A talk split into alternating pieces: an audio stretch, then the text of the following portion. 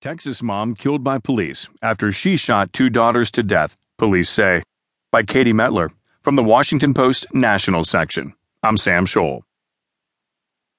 When police pulled up to the manicured Houston subdivision Friday evening after a flood of 911 calls directing them there, they found two young women lying in the street, their bodies bleeding from bullet wounds. Nearby stood their mother, 42 year old Christy Sheats. In her hand, she held a gun. Authorities demanded that she drop her